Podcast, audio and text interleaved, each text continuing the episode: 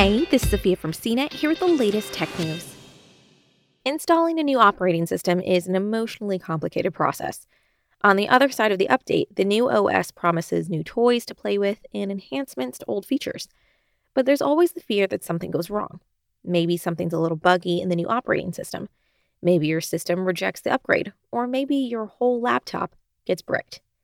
Some users are reporting that the new Mac OS Monterey update has completely shut down their Macs.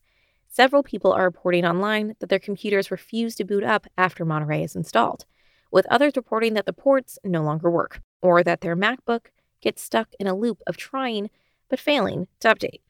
The problem appears to be restricted to older laptops, according to Mac Rumors, with devices that run on Apple's new M1 chips seemingly dodging the issue. Apple did not immediately respond to requests for comment. Users faced similar issues with last year's launch of macOS Big Sur, so the Monterey problems aren't exactly a surprise. That's why we always recommend backing up your computer before you install any major update, especially new operating systems. If you're still planning to upgrade, make sure to check whether your computer is compatible with Monterey. And if you don't need to upgrade yet, it might be worth waiting a few weeks to see if a patch comes through to fix these issues.